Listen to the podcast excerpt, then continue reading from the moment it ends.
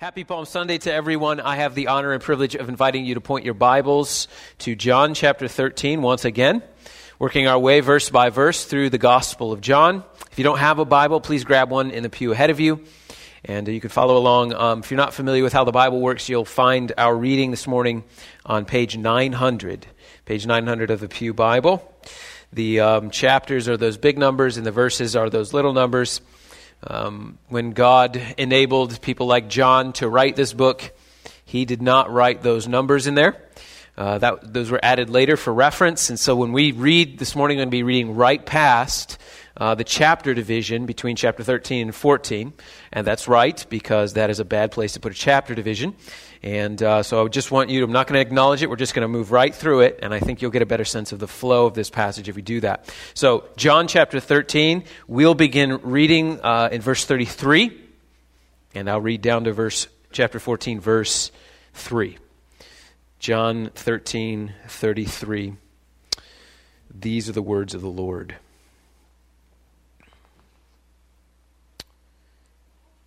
Little children, Yet a little while I am with you. You will seek me. And just as I've said to the Jews, so now I say also to you Where I am going, you cannot come. A new commandment I give to you that you love one another. Just as I've loved you, you also are to love one another. By this, all people will know that you are my disciples, if you have love for one another.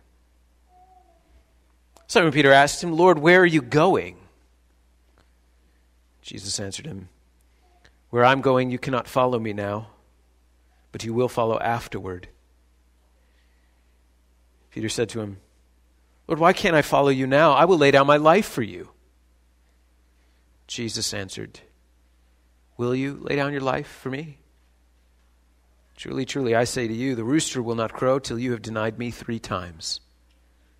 Let not your hearts be troubled. Believe in God. Believe also in me. In my Father's house are many rooms. If it were not so, would I have told you that I go to prepare a place for you? And if I go and prepare a place for you, I will come again and will take you to myself, that where I am, you may be also. Let's pray together.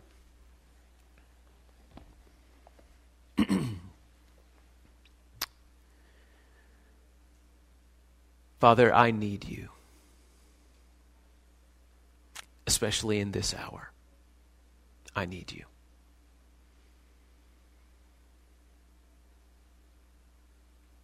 as I stand before your people, those you have purchased with your Son's blood.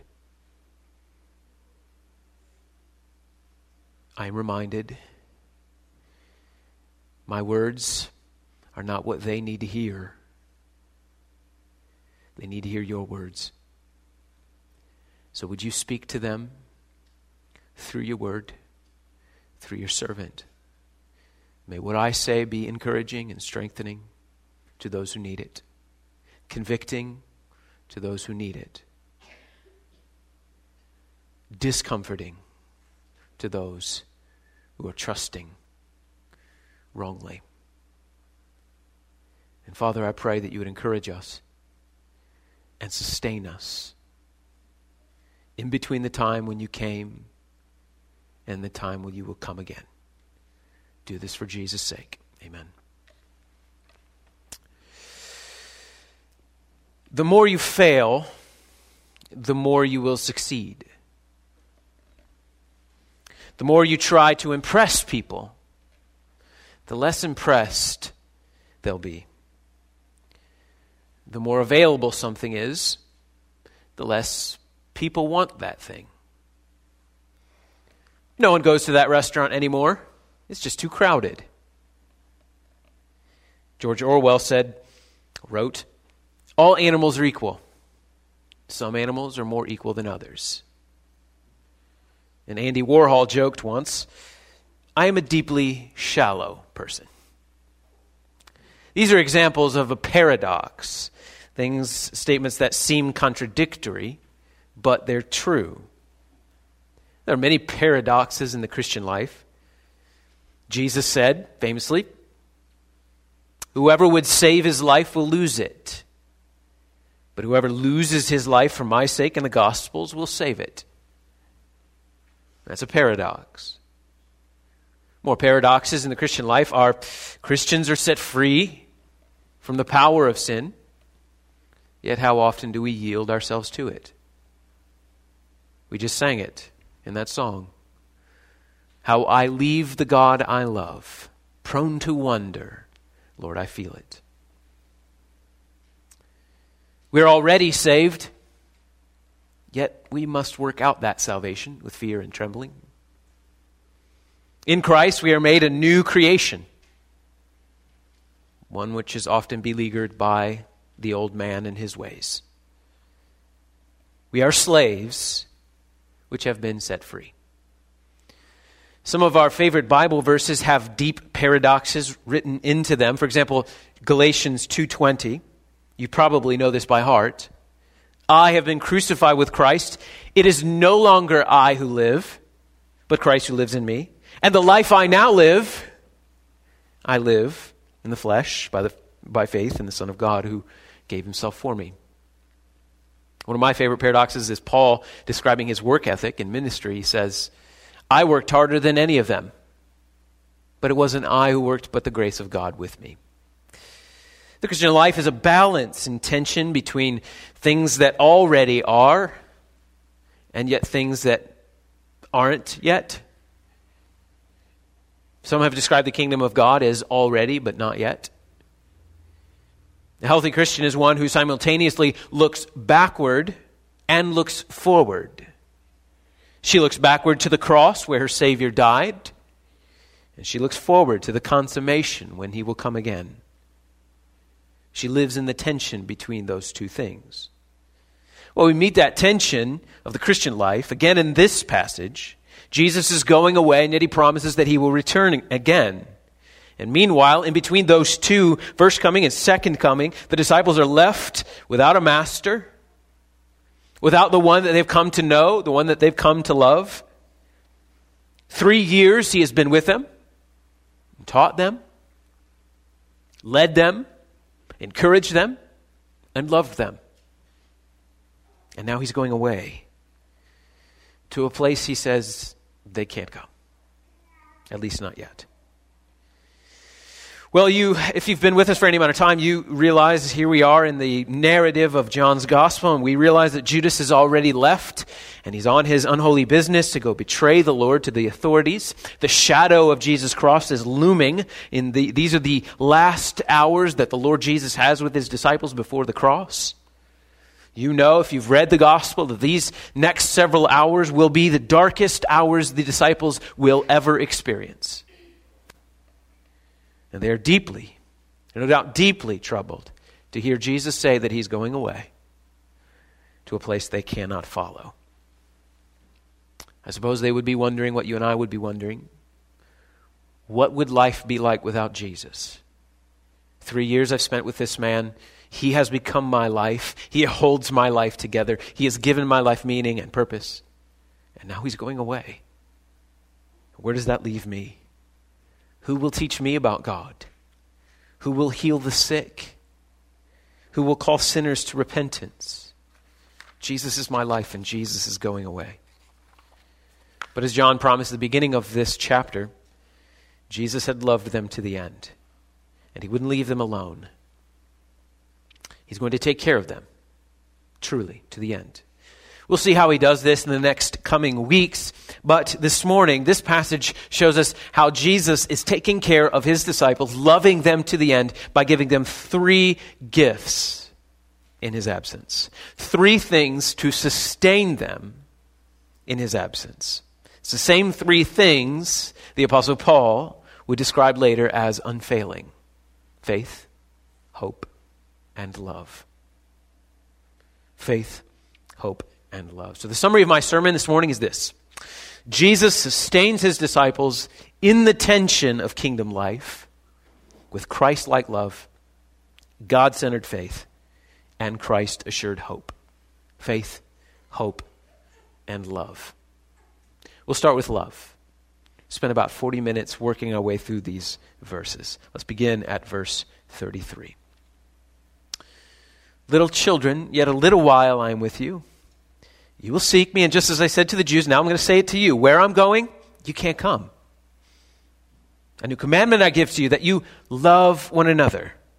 Just as I have loved you, you are also to love one another. And by this, all people will know that you are my disciples, if you have love for one another. Notice he says to the, to the disciples, little children. It's the only time in all of the Gospels that Jesus uses this phrase, little children. It's a very tender and loving and pastoral phrase. Now, it must have made an impact on the Apostle John because when John becomes a pastor and he writes a letter to his church, he uses that same phrase the Lord used seven times in addressing his congregation. Yet a little while I am with you, Jesus says. You will seek me. But where I'm going, you can't, you can't follow me there. I can't imagine how devastating that must have been. Jesus has become their life. It must have been like hearing the news of the loss of a loved one. It must have been almost seemingly uh, just you just couldn't live with that kind of news. I remember reading that when Theodore Roosevelt learned the news of the death of his wife, he actually learned of the news of the death of his wife and his mother within hours of each other. There's one single entry in his diary that day. He wrote, The light has gone out of my life. I suppose that's what the disciples must have been feeling. If you're leaving, where was the life? Where is light? You've become everything to me, and now this feels like death. And then what he says next, seemingly as some kind of consultation, took me a while to understand. I, I pounded my head on this verse here for, for all week long. It feels so disconnected.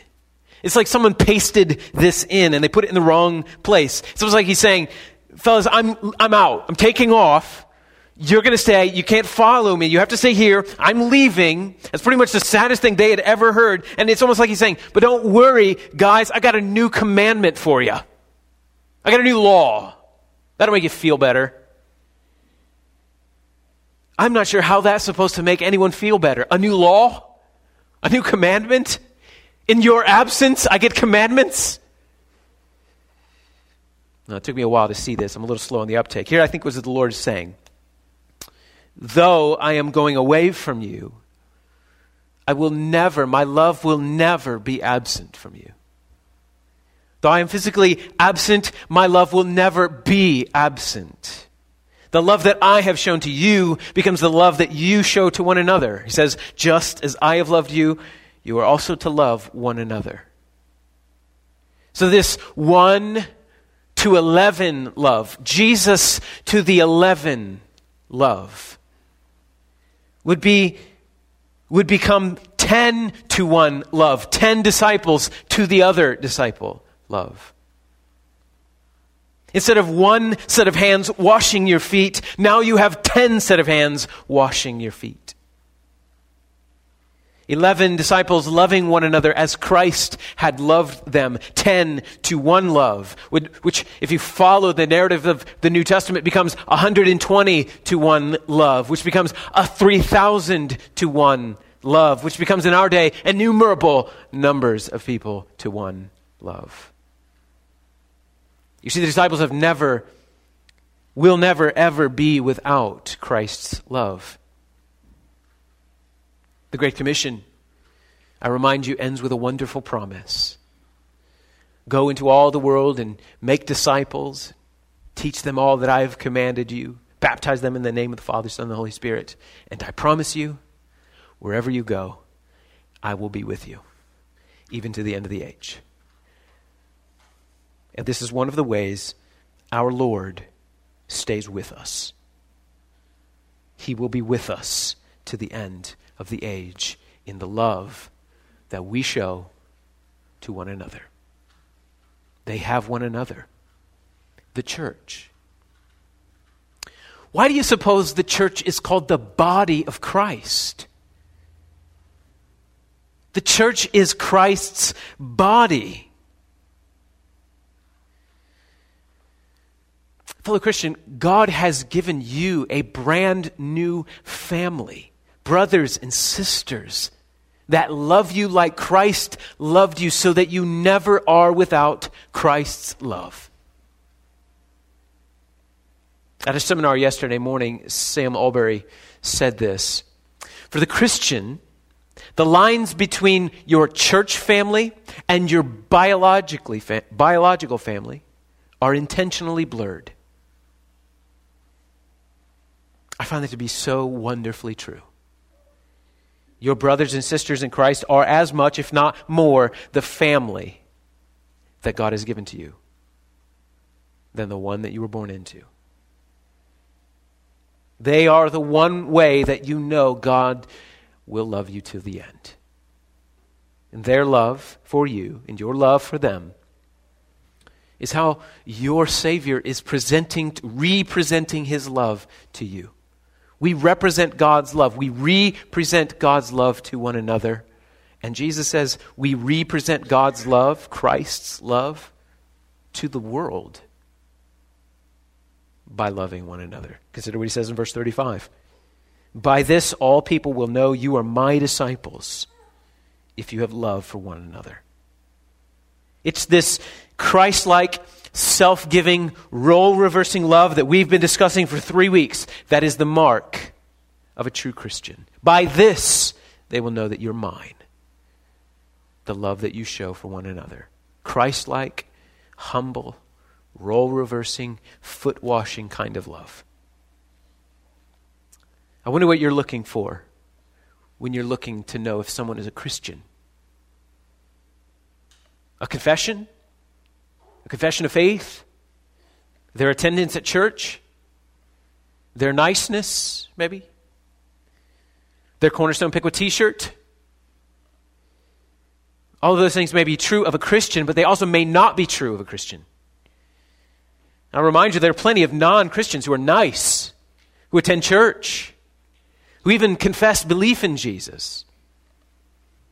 But Jesus says one true mark of a Christian is the same caliber and quality uh, and familial, self giving, role reversing love like Christ has shown his disciples. By this, they will know you are mine. Many of us go through seasons where we don't feel much like Christians. We don't see a lot of Christ like fruit in the way we think, in the way we act. But don't you see that God has given you His church, His faith family to encourage you, to show you His love, to help you, to notice and to point out evidences of His grace in your life that we can't see on our own? If you're not meeting with another Christian, another brother or sister in Christ throughout the week, let me just encourage you to sit down with someone in your faith family to open the Bible and study the scriptures together and talk and pray together and encourage one another in faithfulness. If you're just not doing that, I, am afraid you're setting yourself up to feel disconnected. You're setting yourself up to feel apart from Christ's love and unhealthy spiritually. And I'm eager for all of you to know the joy that I have known in sitting down with a fellow brother in Christ and talk of the excellencies of Christ and encourage one another in faithfulness. There are few deeper joys in the friendships that I've experienced that have been formed around God's Word. You may have a leaky sink or something at your house that you want to fix yourself, and that's fine. Do the repair yourself. But please don't take a do it yourself approach to your faith. We were never meant to walk out our Christian faith on our own. Christ like love for one another are one of the ways that God sustains us in the paradox of this time between his first coming and his second coming. While we wait for the Lord to return, we love one another as Christ loved us. But that's not the only gift God gave his disciples. Jesus also gave them the gift of the sustaining power of faith. We see this in verse 36 and following. Simon Peter said to him, Lord, where are you going? And Jesus said, Where I'm going, you can't follow me now, but you will afterwards. And Peter said, Why can't I follow you now? I'll lay down my life for you. Jesus answered, Will you lay down your life for me? Truly, truly, I say to you, the rooster will not crow until you have denied me three times. Let not your hearts be troubled. Believe in God. Believe also in me. Well, Simon Peter didn't like any of this talk of Jesus making, uh, of saying that he's going away. And he wouldn't have any of that. He pipes up, no surprise there, and asks, Where are you going? And Jesus doesn't really answer where he's going. Instead, what he does is he just repeats himself. He just says, I'm going away. Where, you, where I'm going, you can't follow this time. You will follow me afterwards. Of course, Peter, you would. Jesus is speaking of Peter's death as a martyr. He would follow him after. But Jesus is communicating to them that there's an in between, in between my first coming and my second coming. We're in that time now. We know that. We're all used to it. We're all used to waking up in the morning and not seeing Jesus' face.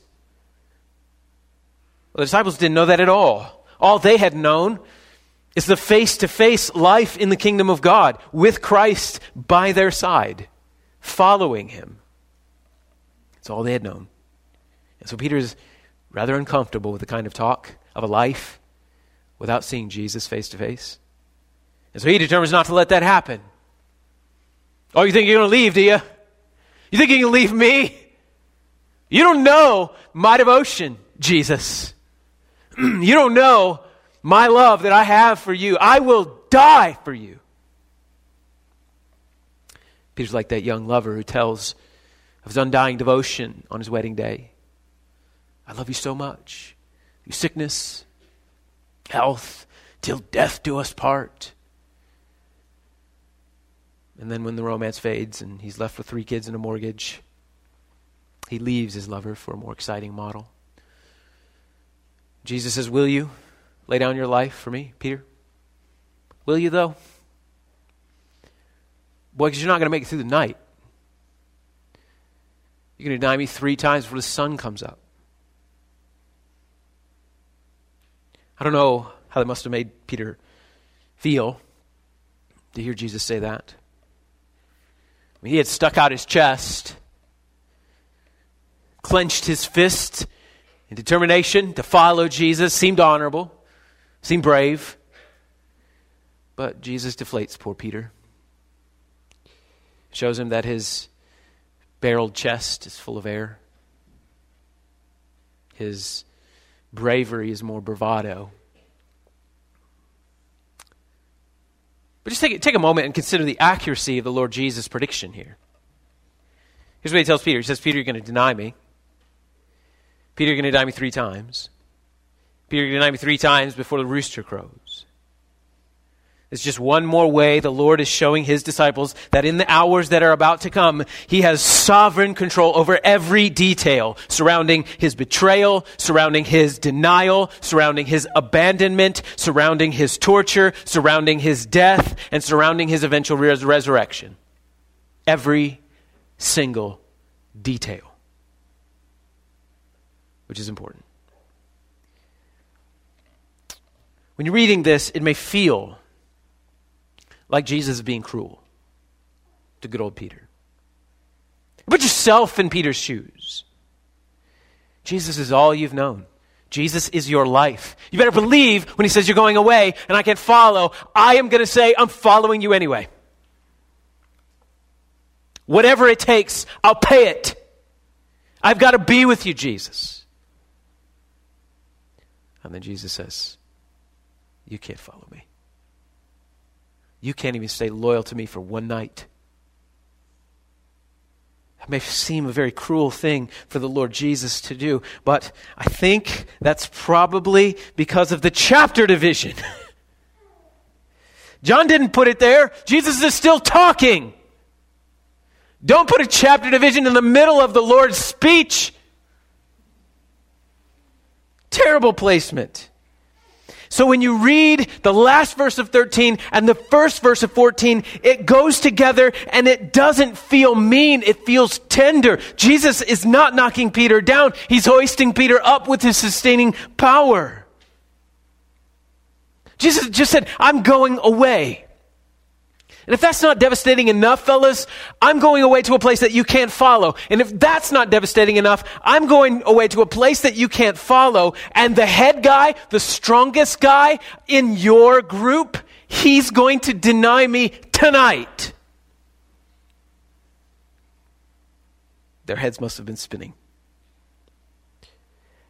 So here Jesus in his tenderness in his sustaining words of verse 1 Let not your hearts be troubled, boys. Believe in God, believe also in me. Don't you see? It's Jesus in this moment in the upper room who should have been troubled. He's hours away from being tortured. And yet he, in that moment, is comforting them. He was the one to experience all the trouble that would make them safe. He was about to be betrayed by man so that they would be accepted by God. And his agony would become their comfort. Jesus would soon endure suffering for sin to secure the salvation of his elect. And here he is telling them believe. Believe in God. Believe in me. John wrote this book in uh, Greek language, and verse 1 um, could be, in Greek, it could be translated as, You believe in God, believe also in me. But he's giving them the second thing that they need to be sustained in his absence a God centered faith. A God centered faith. Believe in me. The Gospel of John, believing is more than subscribing to something you think is true. you might say, I believe in Abraham Lincoln. That's not how John uses that word. It's not choosing what seems most likely, it means much more than that. John uses the word believe in the same way we might use believe when we say that a skydiver believes when he jumps out of an airplane, his parachute is going to keep him alive. She trusts in it. Without her parachute, she's dead, so she believes in her parachute. What is going to get the disciples through that dark night? Believing in Jesus like a skydiver believes in her parachute. Peter was not believing in Jesus in this moment. He was believing in himself. Do you see that? He was believing in his own resolve. He's believing in his own determination. Peter's placing his confidence in his love of Jesus. He needed to be placing his confidence in Jesus' love of him. And so Jesus is teaching him, Brother, what is getting you through this night? The worst night of your life will not be your determination. It will not be your will. It will not be your resolve. It will not be your love of me. It will be me. Believe in me. I got this. Trust me. Every single detail. I got this. There's so much for us, friends, in this what is going to get you through the dark night of your soul? More to the point, what is going to get you through the time when you've blown it again? When your hands are covered in the same filth that you've covered them in a hundred times before? What are you going to hold on to in that moment when you've cleared your browser history for the 200th time?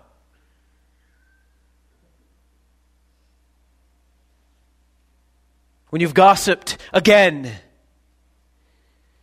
when you've lashed out again, when you failed the one you love again, when you keep maintaining the same lie that you've been telling for 10 years. What are you going to believe? Your faith? Yourself? Your resolve? Your love of God? Friends, we must not trust in our win record to overcome temptation. Don't trust in your Christian maturity. Don't trust in your intimacy with Christ. Don't trust in your knowledge of Scripture. Trust in Christ. Nothing else will sustain you. On Christ, the solid rock, I stand. All other ground is sinking sand. And here's what Jesus is saying to Peter even tonight, on the eve of the greatest failure of your life, believe me, trust me, hold me. God centered faith will sustain you in the time between Jesus' first coming and his second. Third gift to sustain us is hope for eternity. Hope. Chapter 14, verse 2. In my Father's house are many rooms. If it were not so, would I have told you that I go to prepare place for you? And if I go and prepare a place for you, I will come again and I'll take you to myself, that where I am, you may be also. Jesus is talking of heaven, of course. If you're a follower of Jesus, what Jesus is describing here in these two, these two or three verses is your future home. This is your future, Cornerstone. You might get 80 years on this life out of this body but you get forever in heaven. And the Lord is so wonderful in this passage. He gives us four glorious little truths about heaven that are meant to sustain us in this in between, sustain us in the paradox of the Christian experience. Four truths which are meant to embolden us, embolden our hope for heaven, embolden us in our faithfulness today. So we'll look briefly at those and then I'll close. The first thing heaven is our home. Notice Jesus says, In my Father's house. Home is a place where we belong. It is a place where we're safe. It's a place where we're secure. Home is a place where we feel love give love. And God has placed this longing in all of us for home. You ever notice how mentally devastating it is for someone to um, experience home when home is not safe? When they don't have a home? We're all meant to long for home. Why do you think that is? Well, I think it's because God has made us to long for our eternal home. One of the reasons we never really feel at home in this life is because we weren't meant to. You may have a wonderful home by God's grace, but ultimately your home will let you down. Your home breaks down. You got to hang drywall. You got to fix plumbing. For some of us, home is a lonely place. Sometimes home is filled with a spouse who doesn't love us that much. Some of us long for children to fill our home. And then when we get those children, we're like, not these ones. I meant different ones, quiet ones. We love our home, we love our family, but they cannot fulfill us. They were never meant to.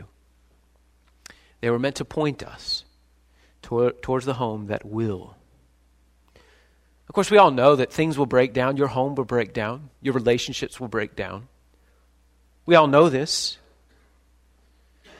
So, why does it upset us so much when they do? We all know that our cars will disappoint us and our jobs will disappoint us. But why does it disappoint us so much when it happens? Perhaps it's because we're longing for a time when things won't disappoint us. So, how about this? How about the next time something or someone in your life fails you, when something breaks down and disappoints you and frustrates you? How about instead of throwing a fit like a three year old, how about we accept it as a not so gentle reminder that this is not our home? How about we let the breakdown of this life stir up in us a longing for heaven? How about instead of whining and complaining about this body which keeps getting sick and breaking down, how about we use that breakdown to rejoice from when the time when it won't break down ever? Don't you think that's why God has made it like this? To keep us longing for heaven? What would be the alternative? If it always worked, we would never want to leave.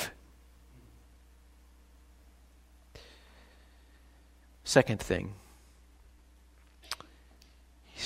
Jesus teaches us that heaven is a place. I think too many Christians have a wispy, flimsy, ethereal view of heaven.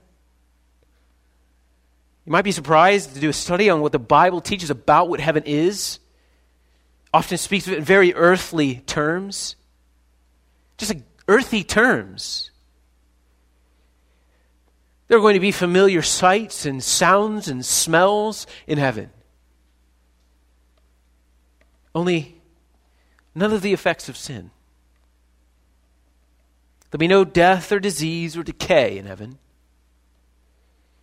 But heaven is a real place with real people people with hands and feet, people with faces, people with hair, long hair, glorious hair that blows in the wind. Let me live my dream about what heaven is going to be like.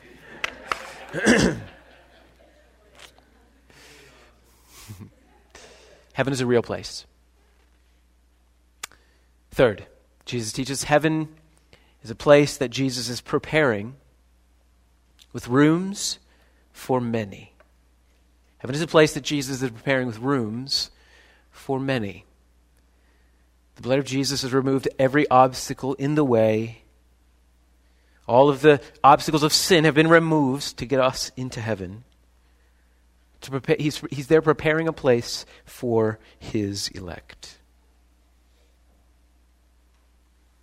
Christian, those who are trusting in Christ, you have a room there.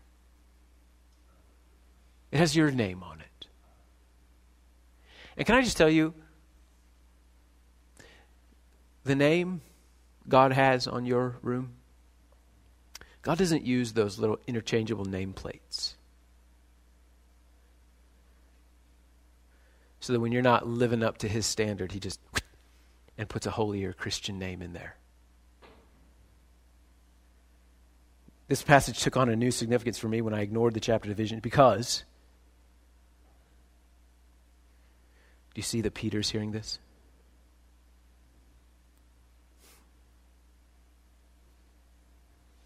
Peter, I'm going to prepare a place for you. You're going to deny me three times before sunrise, but trust me, Peter, you still got a room.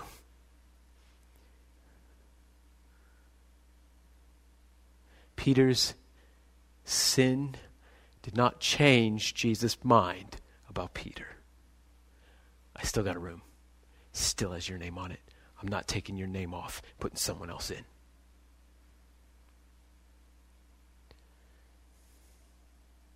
Same is true of us. Some of you need to hear this. Some of you are battling besetting sins, reoccurring sins, sins that you have spent a decade warring against. And you are weary from the battle. I just want you to hear the words of the Lord. Believe in me. Trust me. I still have a room with your name on it. I haven't given up on you. I will keep winning you to myself. You keep trusting. You keep believing. Friends, I'm sure of this that he who began a good work in you will bring it to completion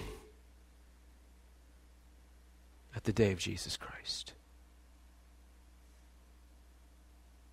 So you keep fighting sin with every ounce of strength that the Lord supplies. Fourth and finally, best of all, verse 3 Heaven is where Jesus is. I will come again and take you to myself. Where I am, you may be also. Do you know what makes heaven wonderful?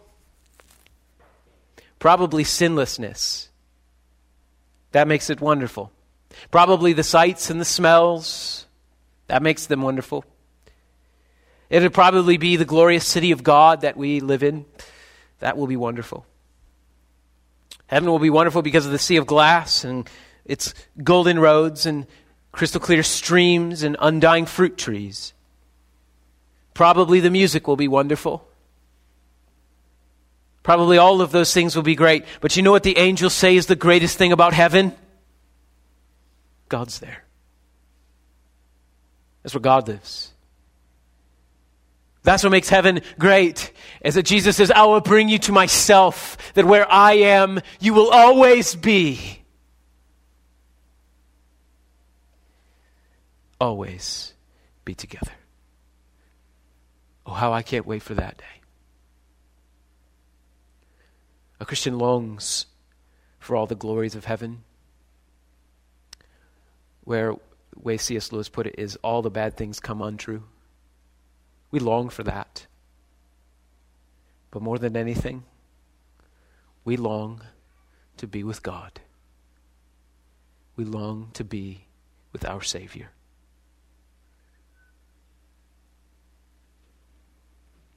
Pastor John Piper once asked, um, if we could get heaven, all of the stuff that comes with heaven sinlessness, the glories, the celestial city, the rivers, the streams, the city, the sea of glass, the golden roads, the riches. If you could get all of those things, but not God, would you still want heaven? If you're a true Christian, that's an easy answer. What are those things without Him? I'll tell you what those things are without Him hell.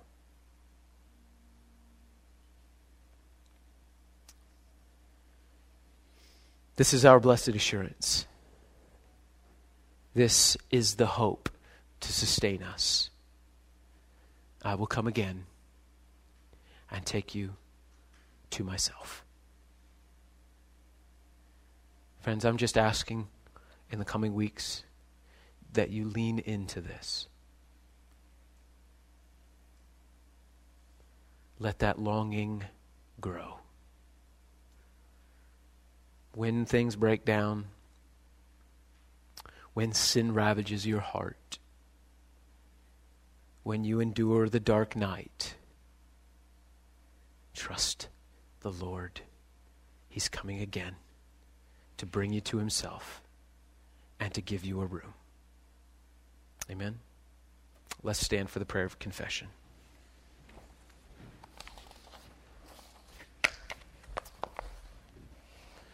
Will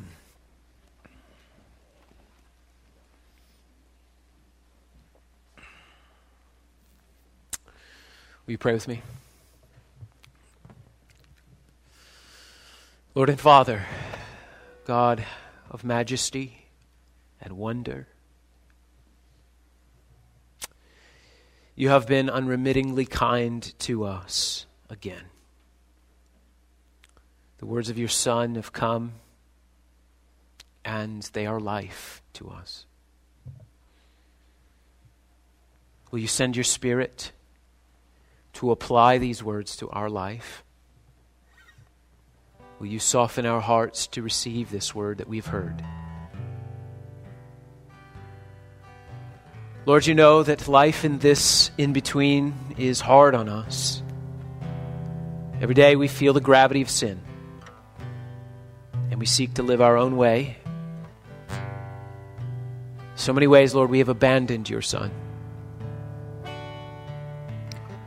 While we may not deny him with our confession, we regularly deny him in the way we live. Jesus taught us to love selflessly, but Lord, how often do we live selfishly? He's taught us to defer to one another, we've sought to dominate one another. We have not loved one another as He loved us. And so we ask you to forgive us, Father. Renew in us a right spirit. Would you grant that your grace would come and help us turn from this sin, to seek one another and love them as Christ loved us? Jesus taught us to believe in him, to trust his ways. Done everything but, Lord. Like our brother Peter, we've stuck out our chest, sucked in the air of pride, and sought to live our own way. We see Jesus' example to lay down his life, and we do the opposite. We protect ourselves. And this is sin, Lord. And we ask you to forgive us. And we ask that you would enable us by your power to trust Jesus in the dark nights, in the loneliness, in the loss. And Lord, we have lost the hopeful longing for our future. We're reminded how often Jesus thought of heaven, and that reminds us how little we think of it. As we turn our longing for heaven into a desire for earthly things, which always disappoint us. And then when they disappoint us, we curse your name. What wretched creatures are we? And so we ask you for your mercy, Lord. Not because we are repentant, not because we deserve it but only because you're good and infinitely full of mercy and kind. All these blessings you have given to hell deserving sinners like us. And so we ask that you would help us by your Spirit to live this way in a way that is fitting of Jesus. In Jesus' name we pray, and for Jesus' sake we pray.